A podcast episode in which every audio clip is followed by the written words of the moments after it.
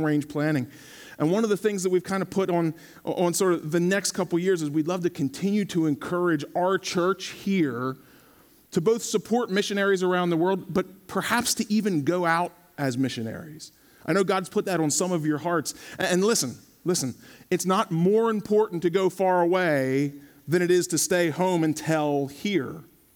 But God empowers us to do all those different things. And I just want to make sure that, that we all kind of keep our minds open that it is a category that sometimes God calls regular people, even from around here, even people that live at Gap, to go and share the word of God with people who need to hear it. So that's just fun stuff. And I hope that you'll remember to pray for Leon and Naomi as they uh, spend some time in Ethiopia these next couple weeks, teaching leaders, church leaders especially what it means to have a strong marriage because marriages, as we know, marriages are difficult to keep healthy no matter what kind of job you're doing and no matter what kind of walk you have with the Lord. So please pray for Leon and Naomi.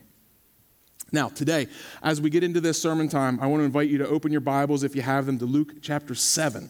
We're continuing to walk through Luke, and, and a big part of the reason for that is that um, we have our youth Bible quizzing program that's happening now in January, February, and March. And so the Bible quizzers and our youth are studying the Gospel of Luke and learning what it says and, and, and, and what is there in the text. And they're studying out of the English Standard Version.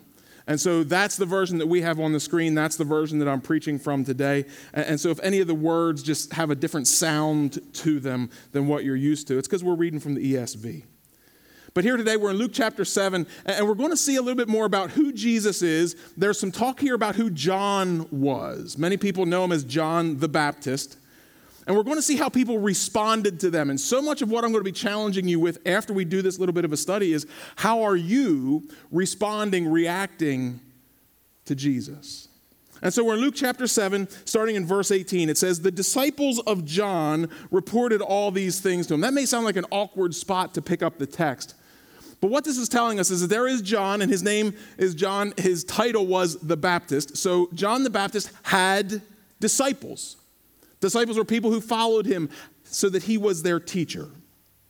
And so the disciples of John are reporting all these things about him. What are they reporting? Well, go home today after you have your Super Bowl meal, or maybe tonight, if you're watching the game, there'll be a spot at halftime where there's going to be a show that you are probably not really going to need to check out.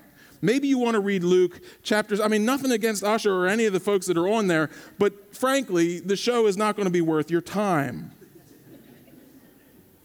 So maybe this evening, during that break, you'll have plenty of time between the second and the third quarter. Read Luke chapter 7, verses 1 to 17. See what John's disciples were talking about. There's all kinds of miracles and amazing things that Jesus was doing. But the word is getting back to John. Do you remember John? His mother and Jesus' mother, Mary, they were related. Jesus and John are about the same age. They're within a couple months of each other. And Jesus and John would have had some kind of a relationship, a blood relationship to each other through their parents. We know that John is the one who was in his mother's womb, his mother Elizabeth. When Mary came to Elizabeth, as Elizabeth was pregnant with John, she said hello, and John jumped, leaped in his mother's womb. That's, that's this John that we're talking about. And in the Gospel of Luke, we talked about this a couple weeks ago. This John was called by God to be an announcement for Jesus. It says in Luke chapter 3, verse 7, that John said to all the crowds who came out to be baptized him, You brood of vipers, who warned you to flee from the wrath to come? John was not a soft spoken man. John was called by God to bring a powerful message to the people. And it says in, in Luke 3:15, all these people were in expectation and they were questioning in their hearts concerning John whether he might be the Christ. These people, when John began to teach as about 30-year-old man, he began to teach. People loved hearing his teaching, even though he was pretty hardcore. And they're starting to wonder is this the Christ? Is this the Messiah? Is this the one that we've been expecting? Is this the one that the whole Old Testament and all the prophets have been talking about? John 3 tells us that John answered them all, saying, I baptize you with water, but he who is mightier than I is coming, the strap of whose sandals I'm not worthy to untie. He will baptize you with the Holy Spirit and fire. So, John, out in the wilderness, baptizing, people are drawn to him. He's giving harsh words to some of them, saying, Come on, shape up. Don't be such a brood of vipers.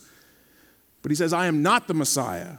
There is one coming. I'm not even worthy of untying his shoes. Matthew, in his gospel, See, Luke has, Luke has his account of what happened. In Matthew's account, he, he says that, that Jesus came to John to be baptized. And when John baptized Jesus, Matthew says that immediately Jesus went up from the water, and behold, the heavens were opened to him, and he saw the Spirit of God descending like a dove and coming to rest on him. And behold, a voice from heaven said, This is my beloved Son, with whom I am well pleased. John would have been right there, having just baptized Jesus, and he would have seen all of this happen. John's been announcing Jesus. Now he baptizes Jesus. Now he is observing God blessing Jesus.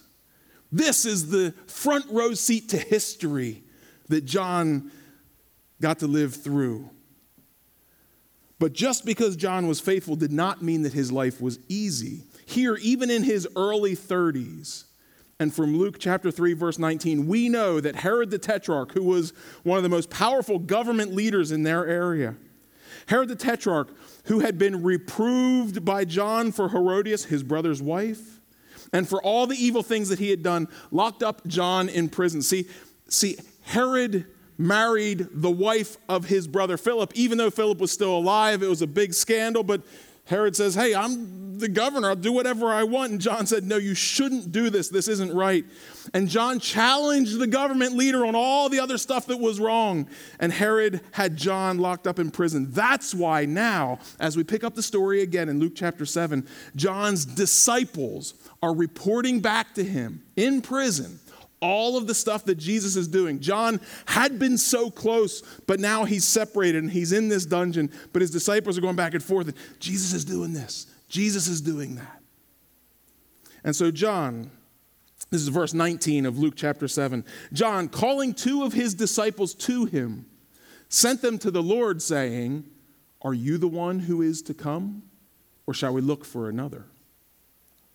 This is John who knew the Old Testament. He knew the prophecies. He knew that God was going to send a Messiah. He knew that God was going to send a Savior. All the Jews had been waiting for this for centuries. John had been sent even to announce the Savior. John said that a Messiah is coming, and then he baptized Jesus. He heard and saw God bless him and speak to him. And yet, John has this question Are you the one who is to come, or shall we look for another? That seems like a strange question coming from John, doesn't it? I mean, if anybody should know who Jesus is, shouldn't it be John?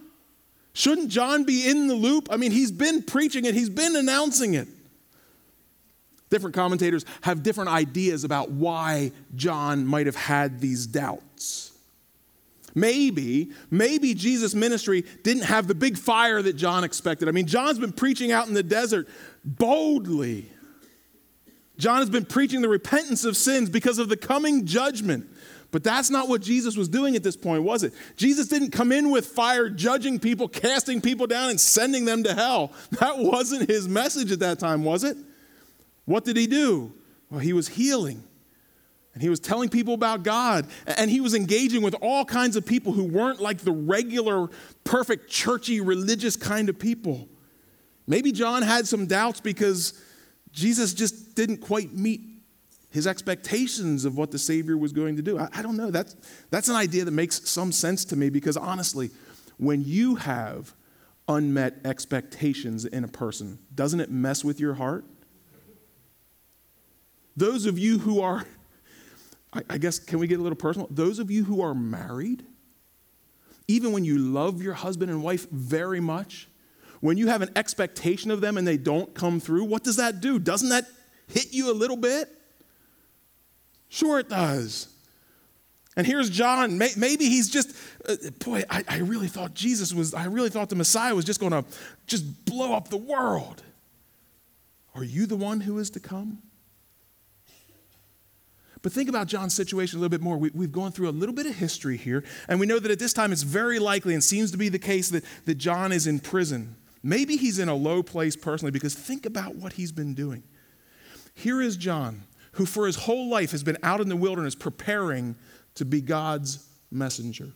Here is John, who from the time he was born, his parents knew that he was special because God had spoken to his father Zechariah and to his mother Elizabeth. They said, Your son is going to be a herald for the king. Your son shouldn't have any wine or strong drink, keep himself pure. And in fact, John grew up out in the desert. What's it say? He had a shirt of camel's hair and, and he ate locusts and wild honey. This was a guy who lived a sparse life, committed to God, preparing himself to be a messenger for Jesus for 30 years. And now he's been put in jail because of what he's been doing for Jesus. John's life has been totally dedicated to God. And he knows that God can do anything. And yet, Jesus is not coming through and doing everything. What do you do with a God who can do anything, but who doesn't do everything? This is the kind of dilemma that is behind so many of the high profile Christians who end up walking away from and denying their faith. You've seen some of these stories in the last couple years, haven't you? Whether they're, whether they're music artists or whether they're preachers or, or just high profile writers that, that, did amazing things, it seemed, for the kingdom. They wrote books and songs and stories and, and they were preaching and teaching, and then suddenly they, they come out and say, I don't believe any of it anymore. I don't buy it. I don't think God exists. Why does that happen? You've asked these questions, right? So many times, what's happening with those folks is that there's some kind of a personal challenge, there's some kind of a personal despair. A wife gets sick, a child gets sick, things are difficult. And it's hard for people to come to terms with the fact that we can live our entire lives serving God, sacrificing, giving up all the stuff that it seems to come so easily for all the other people. And yet, God doesn't just roll out the red carpet and say, Here, have a nice life. Sometimes, even when you are serving God with all of your heart, life is hard. Amen? Seems like a hard thing to say amen to, doesn't it? But you get this, I get this. Do you think John might have been thinking that? Oh, I've been serving God my whole life. Oh, the things that I've given up on. But I've held on to Jesus. I've held on to the Savior. I've kept the faith. I even spoke up when it was embarrassing and hard and difficult, but I spoke up for Jesus and I've been put in jail. Jesus, with his word, if he's the Messiah, could get me out of this place. And yet here I sit, having to hear about the miracles from a couple of my students. Would that make you ask, Jesus, are you the Messiah? Are you the one who is to come? Or, or do we need to look for somebody else? Wouldn't you want to be sure? See, here in these moments, John teaches us. He goes right to Jesus and asks him. This is why it says in Luke 7 20, when the men, that is John's disciples, when they came to Jesus, they said, John the Baptist has sent us to you, saying, Are you the one who is to come, or should we look for somebody else? Right? John, who's sitting in jail, who, who has these doubts. We don't exactly know why, but I think we can relate. John sends his disciples, Ask Jesus, is he the one? And look how Jesus responds. Do any of you have cousins? Most of you do. How do you talk to them? Especially the ones that you really like. Laughter? Any of you ever make fun of your cousins? Any of you ever have honest conversations with your cousins that are maybe a little bit more sharp than some of the conversations that you would have with others? Brandon, you've never done that, of course not. That's one of the fun things about my cousins. Is that even if we only see each other once or twice a year, when we get back together, we can talk and we can go at it and we can argue because they're my cousins. What are they going to do? Like, John and Jesus weren't exactly first cousins. That's not, but they are related. They've known each other for a while. And here, John's disciples come to Jesus and say, Jesus, are you the one who is to come, or shall we look for somebody else? And Jesus could have just laid it right down. Yeah, come on, John. Don't be so dumb. Look, look, John, pull yourself together, man. No. Look at how Jesus responds. John has this honest question, this deep, wrenching question Are you the Savior? And it says in Luke 7 21 that in that hour, meaning at that time, while these disciples of John were there, Jesus healed many people of diseases and plagues and evil spirits And on many who were blind, he bestowed sight. Does that sound like echoes of the Isaiah 35 passage that Anthony read this morning? About who the Savior would be and how God was going to work? Sure, it does. And John would have picked up these echoes if he heard Jesus speaking. But in that hour, Jesus healed many people of diseases and plagues and evil spirits. On many who were blind, he bestowed sight. And Jesus answered them. He said, Go tell John what you've seen and heard. Go tell John that the blind receive their sight, the lame walk, the lepers are cleansed. He says, You go ahead and you tell John about all these things that are happening. As we continue on in Luke 7 22, we see that the deaf hear and the dead are raised up. The poor have the good news preached to them. Jesus doesn't mock John. Jesus doesn't mock this one he was so close with. Jesus doesn't call him any number of names or put him down. Jesus simply says to the disciples, Go tell John what you see. Go tell John what's really going on here. And I would challenge you, church, if you ever have doubts about who Jesus is, you may not have disciples that you can send out to some guy and say, Are you really Jesus? That's not the reality of the world that we're living in right now, is it? But I would challenge you if you have doubts about Jesus, just go to him directly in prayer. We can see, by the way, that Jesus responds to John's disciples. Jesus isn't going to be harsh with people, Jesus isn't going to put you down. If you have questions, just talk to Jesus and ask him your questions. One of the things that I have experienced and that we've learned and taught here at church is that when we pray, God hears us.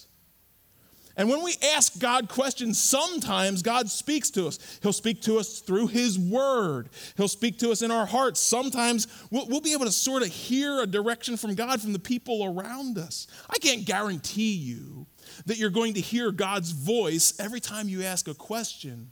But, church, let me encourage you if any of you are not sure, if you're, if you're, not sure about Jesus, or if you're not sure what Jesus is doing in this situation, you're finding yourself in jail, locked up, persecuted, as low as you could be. Talk to Jesus and ask him for his interpretation. Jesus, what's going on here? Jesus, who are you? Jesus, who am I? These are things that you can just say to God, and God hears us. Jesus hears us. And, church, I think if you'll come to God in faith, you'll be shocked at the things that you might hear, the truth that will be revealed to you and shown to you. Is there anybody that can say amen to that? Have any of you ever heard something from the Lord that just let you know, okay, things are a mess and I'm still in jail, but I'm all right right now?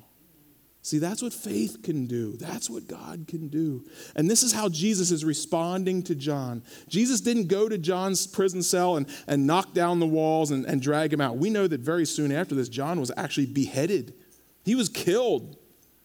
And not by like a good guy with good reasons, by the same terrible Herod who put him in jail, who watched his daughter do this terrible dance. Terrible story. But Jesus says, Go tell John what you see. And then verse 23 and blessed is the one who is not offended by me. What is Jesus saying to John there? He's saying, John, you'll be blessed if you don't get offended that I'm not arriving the way you thought I would arrive. John, you'll be blessed if you don't get offended at me just because I don't come through the way that you're hoping I come through. John, John, believe in me because of what's going on, not just because I've delivered you from prison. Do you see the challenge here and the interplay between Jesus and John? John says, Are you the Messiah? Jesus says, in not so many words, he says, Yeah, look at what I'm doing. I'm doing all the stuff the Messiah was going to do. And don't be offended because even though you're expecting big judgment and perfect justice right now, he says, don't be offended about that. Just stick with me. We're told in Luke 7 24 that when John's messengers had gone, Jesus began to speak to the crowds concerning John. And this is what Jesus said to them. This is what Jesus said to the crowds. He said, What did you go out into the wilderness to see? He's talking about when all the people went out to see John, when John was preaching out in the wilderness. He says, What did you go out to see? A reed shaken by the wind?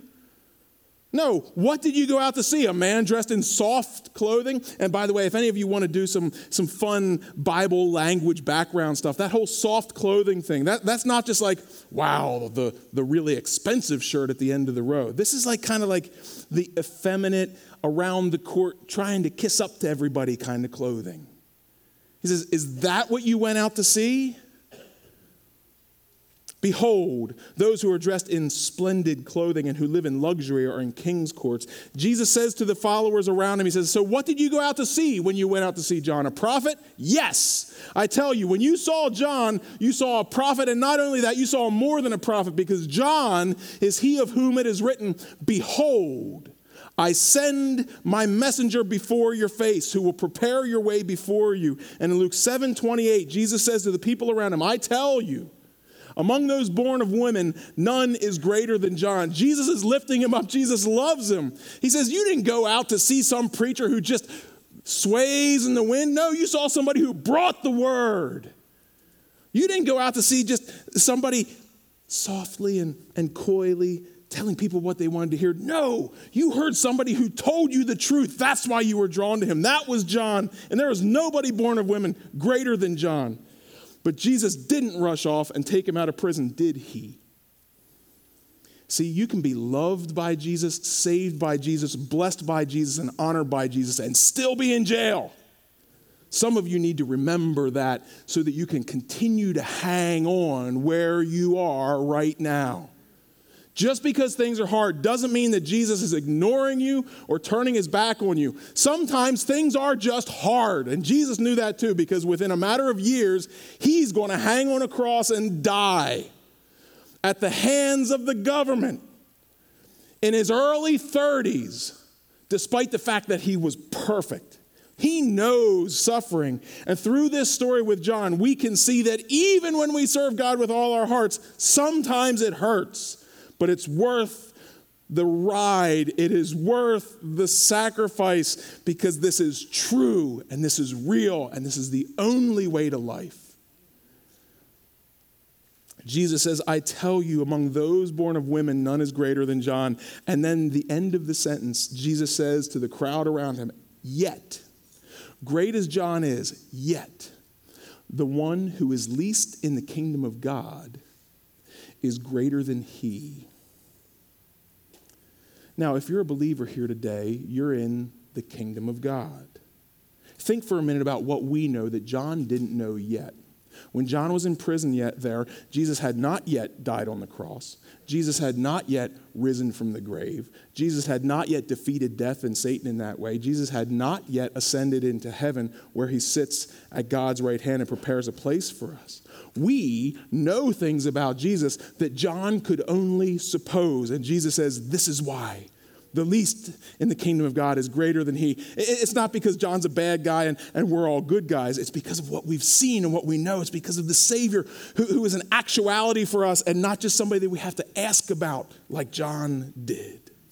And it says in Luke 7 29, as we continue on with this story, it says, when all the people heard this, and the tax collectors too, they declared God just, having been baptized with the baptism of John. They, they bought John's message, and when they heard Jesus, they said, Yes, this is right. But the Pharisees and the lawyers rejected the purpose of God for themselves, not having been baptized by Jesus. In other words, all this stuff Jesus is talking about, all the interplay with Jesus and John, some people were all in and others said, Not for me. That's why Jesus says in Luke 7 31, as he continues the story, To what then shall I compare the people of this generation, and what are they like? They are like children sitting in the marketplace and calling to one another, We played the flute for you, and you didn't dance. We sang a dirge, and you didn't weep. Here, here's the picture, because that, that's kind of an odd saying, right? What do little kids do when they play? Little kids. They imitate the stuff around them, right? Do any of you know little boys who play with tractors and trucks because all day long they see the tractors and trucks going by? Do any of you know little girls who play, play house and play with babies and dolls because they see mom holding the little sister and they want to do that too? Isn't that how kids are? When they get together, what do they, they play house and they play school. Maybe they play church because that's where they are. That's what they see and they, they play that. Jesus here is talking about kids who are out in the marketplace, which is a big, wide open place in the middle of town. This is where the kids would have hung out. And they're playing, they're playing wedding and they're playing funeral because the weddings and the funerals in these days, these are the big deals. And the kids are saying, We played a flute like at a wedding, but you didn't play along, you didn't dance. Listen, we sang a dirge, a sad song like at a funeral, and you didn't weep. Jesus says the people of his generation are just like when the kids when the kids are playing but some don't want to participate. Why won't you play along? Why won't you engage? Jesus says, This is what some of the people of my time are like. Why? How do we see this? How do we know that this is a good interpretation? Look at verse 33 of Luke chapter 7. Jesus continues, says, John the Baptist came eating no bread and drinking no wine. You say he has a demon. The Son of Man has come eating and drinking. Jesus is talking about himself here. I, I come eating and drinking. John, he didn't, he didn't eat bread, he didn't drink wine, locusts and wild honey. He has a demon. The Son of Man, I come, I'm eating and drinking. Say, look at him, a glutton and a drunkard, friend of tax collectors and sinners. Jesus says, I sing you a happy song, you don't want to dance. We sing you a sad song, all you do is say that we have demons. Jesus says, You're never satisfied. He says, John came. Nobody wants to believe in him. The Pharisees, lawyers rejected the whole thing. He says, I came totally different, different expressions of the same truth. And yet people say, I don't want that either. Why? Well, because people are dumb. Jesus says here, What do you want from me? I'm offering you life, I'm showing you. I'm showing you what eternity can be, and you just don't want it. And that's a lesson for you and me, right? I mean, some people just don't want it. Some people just don't want the truth that you and I, and so many of us in here, have found to be the basis of our lives. Hey, let me do a little experiment, okay? I'm not going to embarrass anybody, and I'm not going to call you out. But if you have ever gone to a video store to rent a movie, stand up. If you've ever in your whole life going to a video store to rent a movie, stand up. Okay, okay. If you're over the age of 50, sit down. If you're over 50, okay, if you're over 40, sit down. Just a little experiment here, okay? If, if you are older than 35, sit down. If you're older than 35, sit down.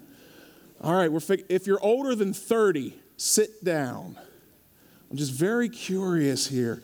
All right, in our room of what do we have? 250 people here. Um, one, two, three, four, five, six, seven of you who are you're under the age of 30 and you've been to a video store to rent a movie. Okay, if you're 29, sit down. 28. If you're 27, sit down. 26? 25? 24, sit down.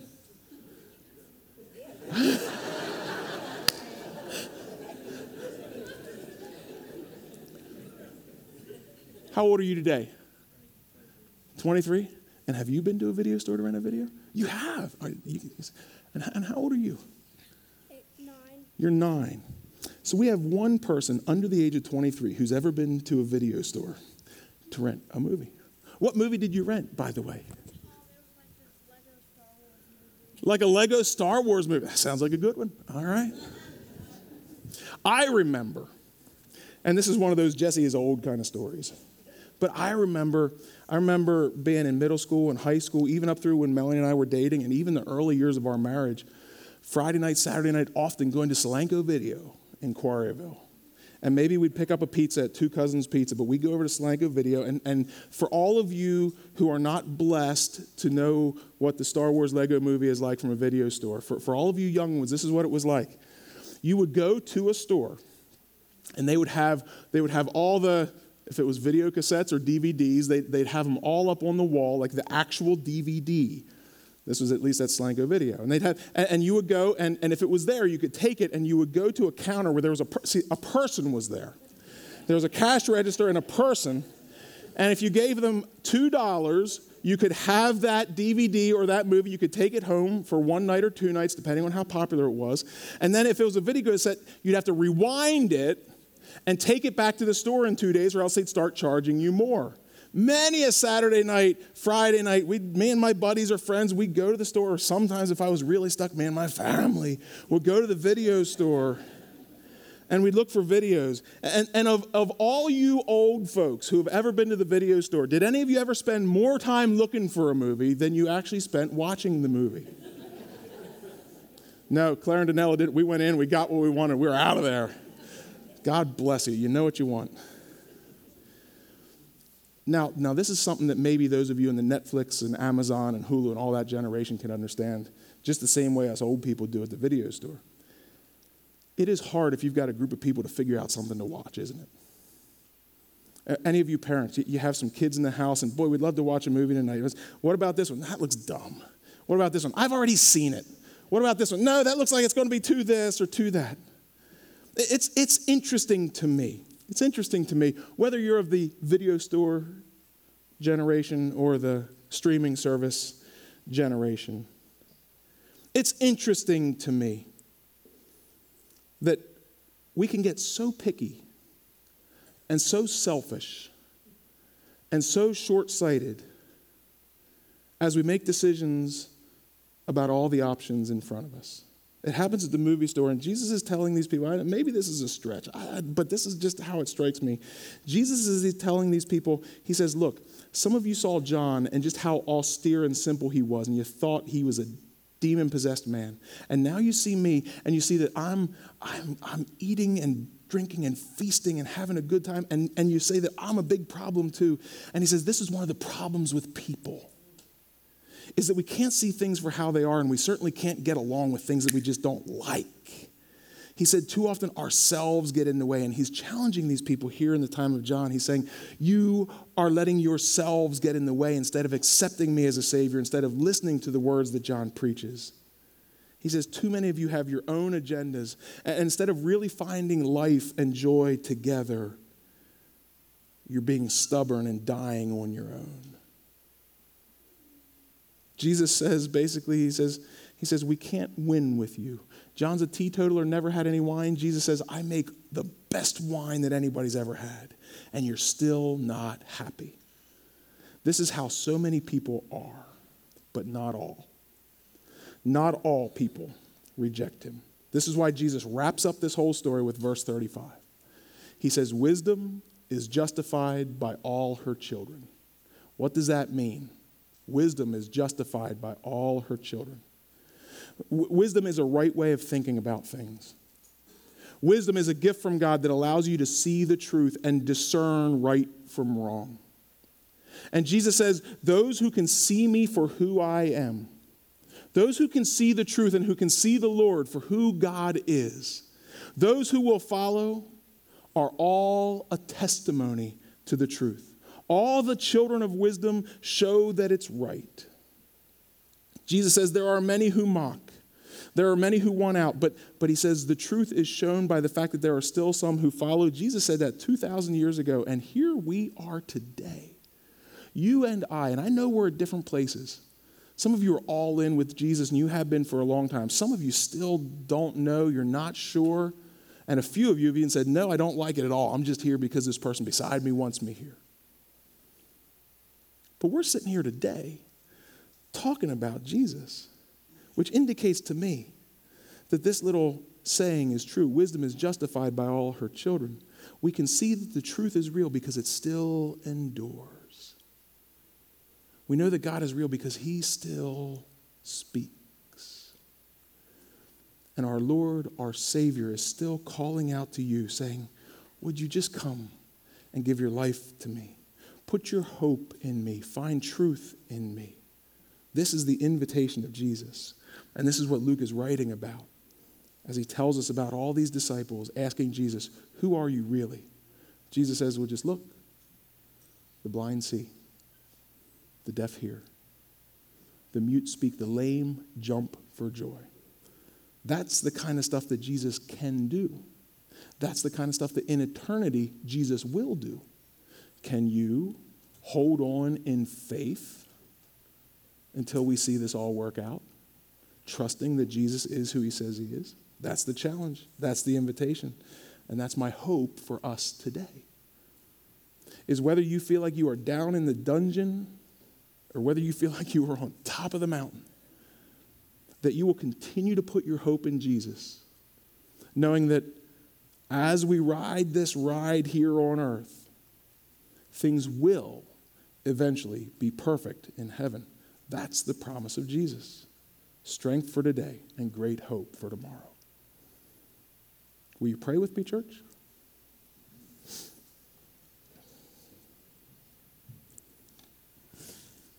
Lord, we lift up our brother and sister, Leon and Naomi, as their hope in you has driven them even to Ethiopia. Lord, help them to share your truth and share it well. And Lord, today we pray for ourselves too. I pray for those here in the room who, who have known you for a long time, who are living and walking close to you. Lord, continue to give them strength that they may finish well. Lord, there are brothers and sisters in this room right now who have deep faith in you, but their circumstances are rotten.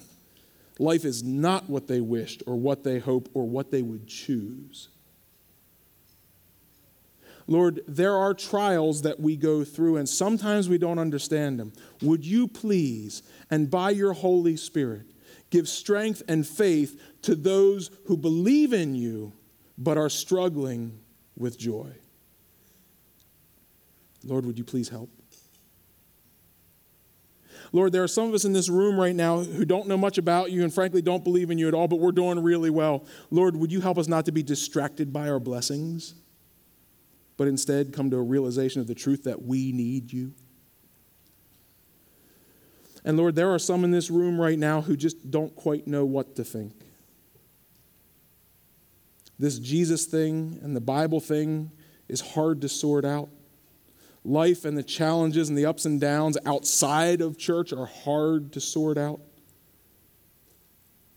I pray for all of my friends in this room and all who are listening online. Lord, I pray that you would move in them so that they take a moment to stop and ask you who you are. Are you the Lord? Are you love? Are you life? And Lord, I pray for my friends that as they cry out to you, the way John cried out to Jesus, I pray that you would answer with whatever it is that they need to hear so that faith would be stoked, that salvation would be real and lives would be changed. Lord, this is our prayer. We know you can do it. Lord, I ask that you would. I ask in the powerful name of Jesus Christ, my Lord and Savior. Amen.